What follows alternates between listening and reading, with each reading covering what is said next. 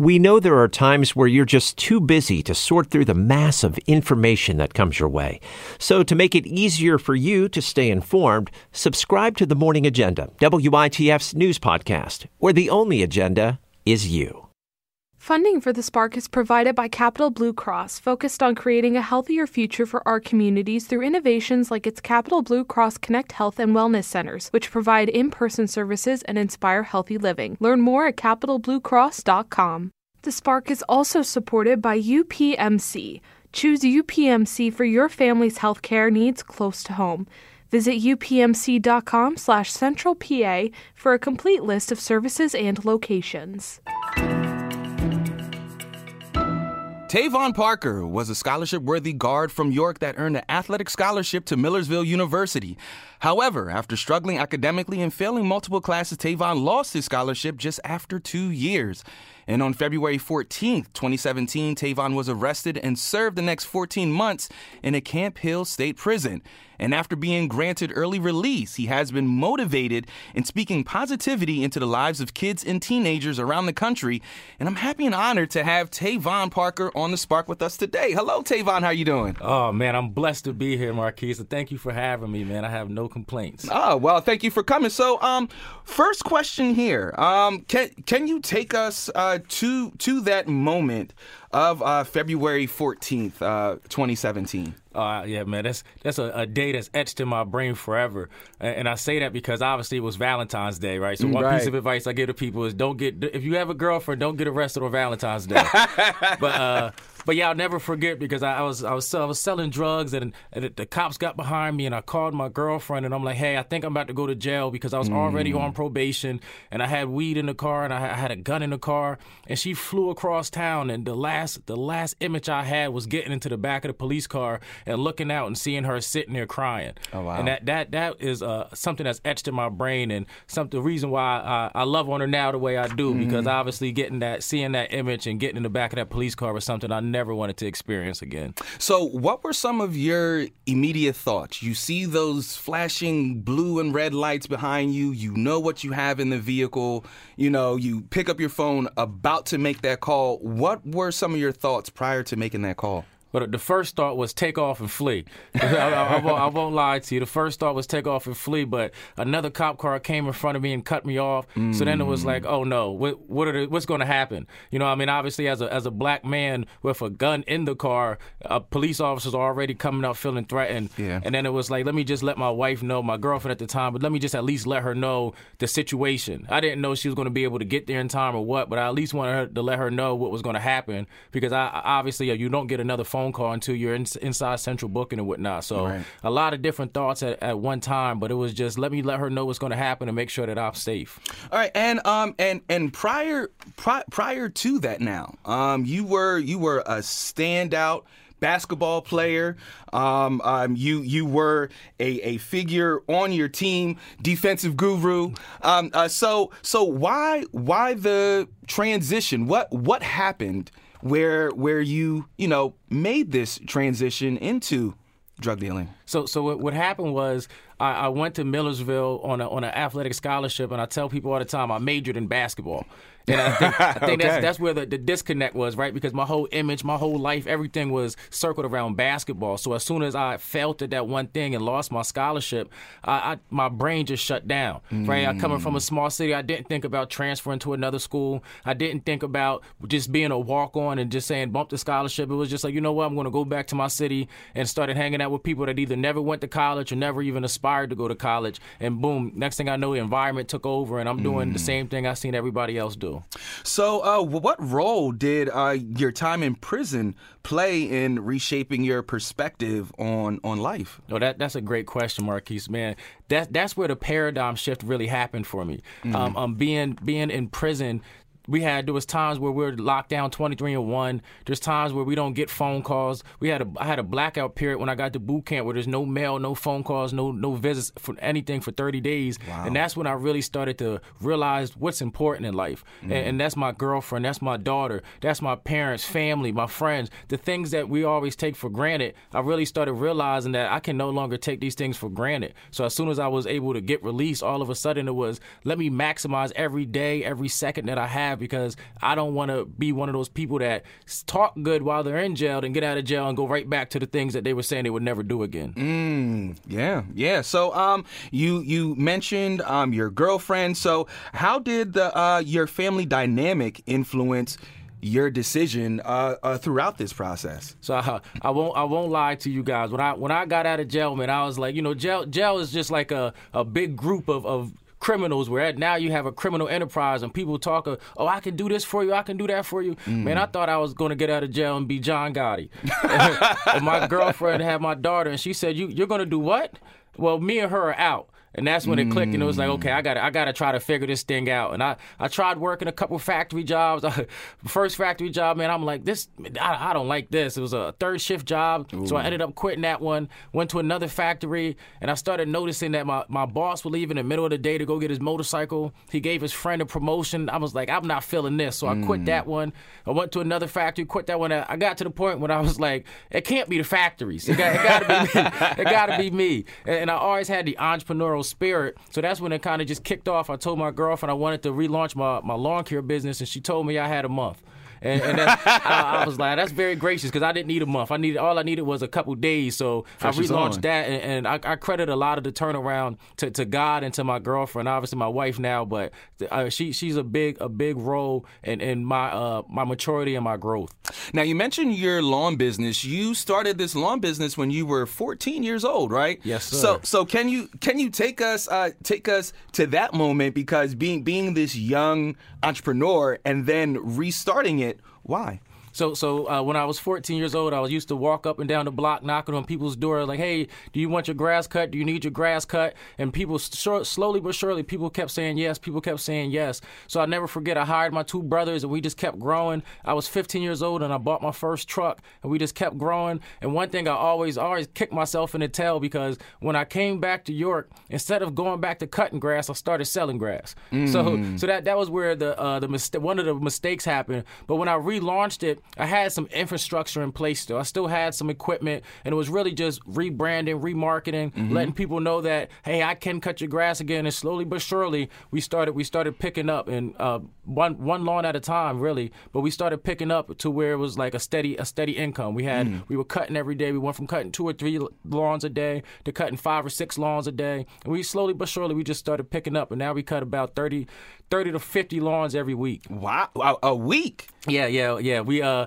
I have I have five five employees, so the lawn care definitely keeps me busy. So then, so so you you not only have this business now, but you also are employing people as well. Absolutely, that and that that was the goal when I started the business. Mm-hmm. Right, I, I I tell people all the time, like my passion is speaking, but I wouldn't cut your grass for free. I won't lie to you. So, so, uh, so what, I, what I try to do is I try to uh, give people an opportunity to create e- economic uh, income, uh, mm. especially especially the younger people. Um, obviously, being 14, I realized that hey, you have to get a work permit from your school in order to begin working. Yeah. And uh, some of the schools I go to now, people tell me the the hours suck. Uh, you, there's so many people working at that job, so you can't even really make money. And who wants to feel like they're working and get a paycheck for sixty dollars? Yeah. So so I try I try to provide job opportunities, and uh, we we do have adult, I hire adults as well, but I try to hire kids as well, especially throughout the summer months when they're not in school. Oh wow, wow! So will you be hiring again this summer? Absolutely, absolutely. Uh, so so the, the goal is to just continue to grow. So so uh, we're, we're, based in York, but we actually service the whole Central PA. So mm. we have we have some properties in Harrisburg, we have properties in Lancaster. We do commercial, we do residential. We we pretty much do it all. And the goal, like I said, the goal is we have we have two trucks. The goal is to get another truck. We have a driver for both trucks. So as long as we uh, the jobs permit, we'll continue to, to hire people and continue to pay them. Oh man, talk about a turnaround around. And um, and I don't want to um, concentrate uh, too much on the um, um, prison stuff here because you have a lot more great stuff, a lot more dynamic positivity with you. Uh, but um, we'll we'll ask uh, one more um, uh, prison related question here. Uh, what motivated you uh, to change your life after being released? So uh, the biggest the biggest thing that really really made me want to change my life, right? I talked about the uh, the different factory jobs and whatnot, but on February 26th of 2020, my brother was shot and killed. Mm. And, and, when my brother got killed, I just realized like there there has to be more to this thing called life, right? You the, you can't just work every day and get old and then you retire and then and then what? So that's when the passion really kicked in. And I remember a conversation I had with him. We have different moms, and he said my mom would pay for me and my older brother to go to these different basketball camps and play AAU, and his mom never did that. That's mm-hmm. what I mm. call exposure. So, so what really motivated me after he died was trying to expose people to realize this is a big world. Yeah. And, and, I live in a city that's five square miles. If you never leave your block, all you know is your block. All you believe in is your block. And the reality is, my wife is from Jamaica. You know, mm. uh, half the people I know never even had a passport. Wow. Some people never leave the city. So I really wanted to try to start exposing people. And sometimes if you can't physically take them there, that's when the speaking comes in and you can mentally take them there. But the, the goal is just to expose people to realize this is a big world. Yeah. And you don't have to settle for what somebody else is willing to give you as long as you're willing to work for what you want. Oh man, work working for what you want. I think that's going to be a theme uh, for this conversation here. Uh, so, what challenges uh, did you face in rebuilding your lawn care business after your release? So obviously, uh, we lost we lost some contracts, and with losing contracts, you lose credibility. Yeah. So the so the first thing was just trying to get that credibility back. If we say we're going to come on this date, we come on that date. Um, obviously, the big uh, I tell people all the time I, I lost my business partners, and it's a funny story, but uh, my mom and my stepdad were my business partners when I was uh, growing the business, mm-hmm. and I ended up branching off from them, which was perfectly fine. But they wanted to keep it a, a mom and pop operation, and I wanted to really try to expand this thing and, and see if we can take over like some of these bigger companies that you see. So so that uh, scaling scaling the business wasn't something that came easy. But uh, like again, if as long as you're willing to work for it, the world is yours. So so scaling the business was one of the hardest things. Luckily, uh, my my forte isn't numbers, but luckily I married an accountant, so that was, that was one hurdle I didn't have to worry about. Oh man, indeed, indeed. And uh, be, be, before we go to our our break, um, I wanted to ask you this: um, how how did your experience with adversity um, shape your approach in mentoring the York City teens? Absolutely, that's that's a great question. So so the truth is, I tell people all the time, you're I was taught you're either in a storm, you just left a storm, or you're about to go into a storm. Mm. And there's one thing that no matter who you are, or where you're at in life, that is guaranteed, and that's at some point you're going to face some type of opposition, adversity, or struggle. So, so what I try to do is I let that motivate me because again, my brother getting shot and killed could have been debilitating to my growth. Yeah. I could have tried to go find the person that did that and do something to them, but instead I used that to motivate me to help other people. So, so when I look at adversity, it's really how you view it. Sometimes people that adversity destroy them. The flip side of that is letting that adversity build you, letting it motivate you, let you letting it strengthen you. And it's really like a like a rubber band, right? And you pull that rubber band back, it's like, oh my goodness, it's gonna break, it's gonna break. And then at some point, boom, it propels you forward. Mm. So a lot of times people view adversity the wrong way, and instead of letting it propel them forward, they let it hold them back. Tavon, how has your story um, inspired others in your community to overcome their own challenges? So a lot of times people just tell me that that they're inspired. They tell me that they're motivated. And what I tried to do when I when I got out of prison, I actually used my time in prison well. Right. Mm-hmm. A lot of times people just sit in prison and let the time go by. But I wrote a book, and after I got out, that's when I typed it all up. We published it, so I'm a published author. And what we did was I realized that that's the gas, that's the fuel, like a car, right? Yeah. So motivation is, is the gas that you put into your car, and, and, the inspiration is the the place that you're trying to get to. So a lot of times people uh, tell me that my story helps them overcome things. Uh, uh, from drug addiction, mm-hmm. from uh, actually trying to get out of the drug game or the streets and uh, trying to be a productive citizen. So I help people create businesses. I help people create goals for themselves because a lot of times a lot of a lot of people are in lack, and it's hard to create a goal when you can't see anything for yourself. Mm, so so yeah. trying to use my story, the things that I've been through, to help people create their own goal and their own thing for their life. So um, you mentioned uh, businesses, and you yourself, you are a serial entrepreneur. Yes, sir. Uh, so outside of your um, lawn care business, or ra- rather, should I say, in addition to your lawn care business, what other businesses do you have? So uh, we have I have a nonprofit called the Advantage Program that we founded back in 2020 in the middle of COVID, ironically. um, and, I, and, then I also do motivational speaking. So I'm in I'm in several different school districts. What we do is we come we uh, give the kids a uh, an assembly, and after the assembly, the book that I mentioned, I created a workbook, mm. right? And that, that's what I was going to get to because, the, like I said, the book, you read the book, you get pumped up, you get excited, and then what happens a week later? So the workbook takes all the principles out of the book and makes them applicable and makes them some tangible. Mm. So then I come and do uh, do a six week workbook with the students, well, a six week course with the students that I facilitate, and I mean that's where we see the real growth. Yeah, the, uh, it's a, a fact fact based, scientific based workbook that targets the ACEs, adverse childhood experiences, and we limit these kids' risk factors. And our data shows, I mean, numbers don't lie. Right. Our data show that the the grades go up, disciplinary referrals go down, and attendance goes up. Mm. So so those those three those are three big factors for us. But again, I really believe that this this next generation, they're the future, right? right? I mean, with me and you, we're, get, we're getting old. We're getting yeah. old. But uh, well, I'm 28, so I, I, I, try, I, try, not to say that. But uh, we're really trying to to help people cultivate their own dreams and cultivate exactly what they want to do in this world because I believe everybody has a purpose. Uh, Tavon, I, w- I will say this. You said getting old, and then you followed up with uh, I'm 28. uh, um, our, our, our, audience, I'm pretty sure they're going to be like, that young man is still young. yeah, yeah, yeah. but um, uh, so, um, how has your uh, perspective on success uh, evolved throughout your experiences with your businesses? Yeah, that's a great. That's another great question, man. You you got some really good oh, questions. thank you. but uh, so so success is what you make it, yeah. right? And, and, I'm one of those people where I uh, I have ADHD, and I one thing that I struggle with is taking the time to smell the flowers because mm. I just keep mm. keep your head down, keep growing, keep growing. And to, to, be honest with you, my goal was never to be. And no, this is no disrespect to anybody, but I never wanted to be a local joker, yeah. right? Somebody that is just known in their city. I want to take. I think I have a message for the masses, and I really wanted to take this thing as far as we can take it. So when I when I look at success, there's different steps towards it. Yeah. But again, I think that's something that that continues to grow as as your life continues to grow. Because if you would ask me, uh, would I be in school speaking? I, I would never think I would. Mm. I started off speaking for free, and, uh, and that's just one thing that I learned. You give your gift away for free until somebody's willing to pay you for it. So Dang. the success continues to evolve every time, every step of the way. But I think success is whatever you ultimately make it.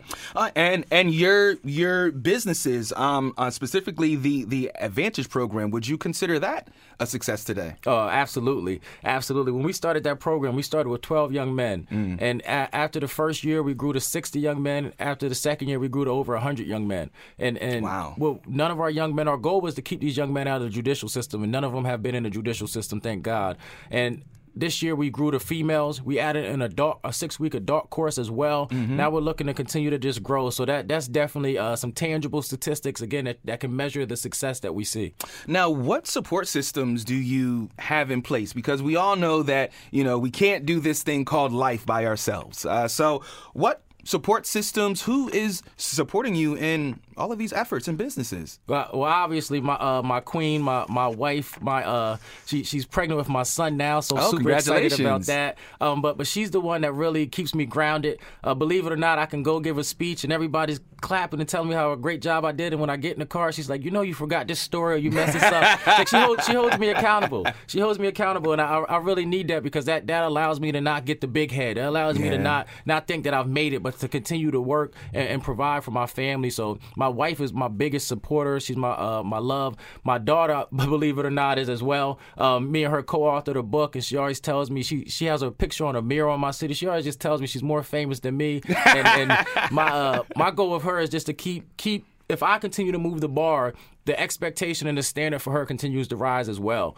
But um, outside of them, I have I have an amazing board. We have amazing volunteers and a lot of different people that uh, like to be behind the scenes. Mm. Some people like to be in front of the camera, but it's it's a team effort. It truly is. So, um, talking about a team effort, then, uh, what partnerships have you forged with local organizations to further your mission? So one one of the biggest uh, organizations is Chick Fil A, and I'm very thankful for them. They provide breakfast for us every every Saturday for the young men, and that's huge because that's fighting childhood hunger. Yeah. Believe it or not, it's hard to learn, it's hard to listen, and people get in trouble when they're hungry. I don't know if you try to work with an empty belly, but it's hard to work when it's hard to work when you're hungry. Yeah. But outside of Chick Fil A, we have a bunch of different different connections with um between Giant, we uh Red Robin, different food places, as well as different funders like Fulton Bank, uh, Traditions Bank, Members First Bank. So we we apply for a bunch of grants. We have a bunch of different funders. And then one thing that I wanted to try to be cognizant of is partnering with different nonprofits as mm. well. I'm a firm believer if everybody does a little bit, nobody has to do a lot.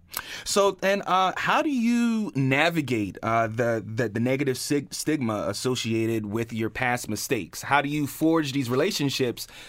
as well as acknowledging your past and saying I moved past that. Absolutely. So a lot of times the truth is everybody's been through something. Yeah. I haven't met a perfect person yet.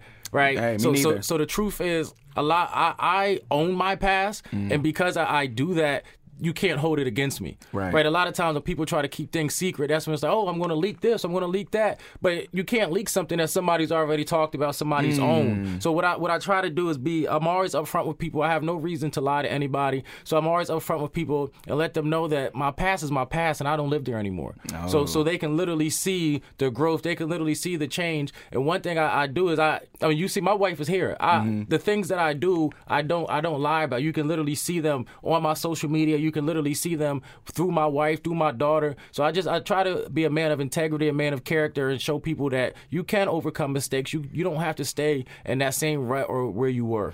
That is Tavon Parker, new number. Who this? I I love it. So um so future plans for the Advantage program and um how can folks that are listening right now get in contact with you? Absolutely. So the Advantage program, our goal is to is to continue to grow it. So the next the next city that we're targeting is Harrisburg. Obviously we're in York, so we're, we're in the in the midst right now of making connections with uh, different people, different places, different organizations, so we can find out where our niche will be when we come to Harrisburg. We mm. don't want to we don't want to reinvent the wheel. Um, but as far as finding me, you can go to my website, TP Motivates. I always tell people TP is not for toilet paper. T- TPMotivates.com and all, all social media. I am Tavon Parker. All right, so um, Tavon, um, uh, wrapping up here, if if you can give um, a, a listener some word of advice. Um, if, if, they know somebody that is experiencing the same thing or going through the same thing, what would you tell them? Uh, one, one thing I always tell people is wherever you find yourself, if you stay there, that's a choice that you made. Mm. And, and what I've learned is the truth is selling drugs is hard, mm. right? Going to jail is hard. But for me, going to college was hard. Yeah. Right? Starting a business was hard. So at the end of the day, you have to choose your heart, and nobody can choose that for you. I I have uh, something on the spark that I like to say. Um, when I hear something phenomenal, I say, put it on a shirt. yeah. Put it on a shirt. And and I, I absolutely love that. Choose your heart uh, because life life is hard. So you got to choose it. Uh, choose your heart. Again, love that. Tavon, this has been insightful and delightful. Thank you for joining us on The Spark today. Thank you for having me.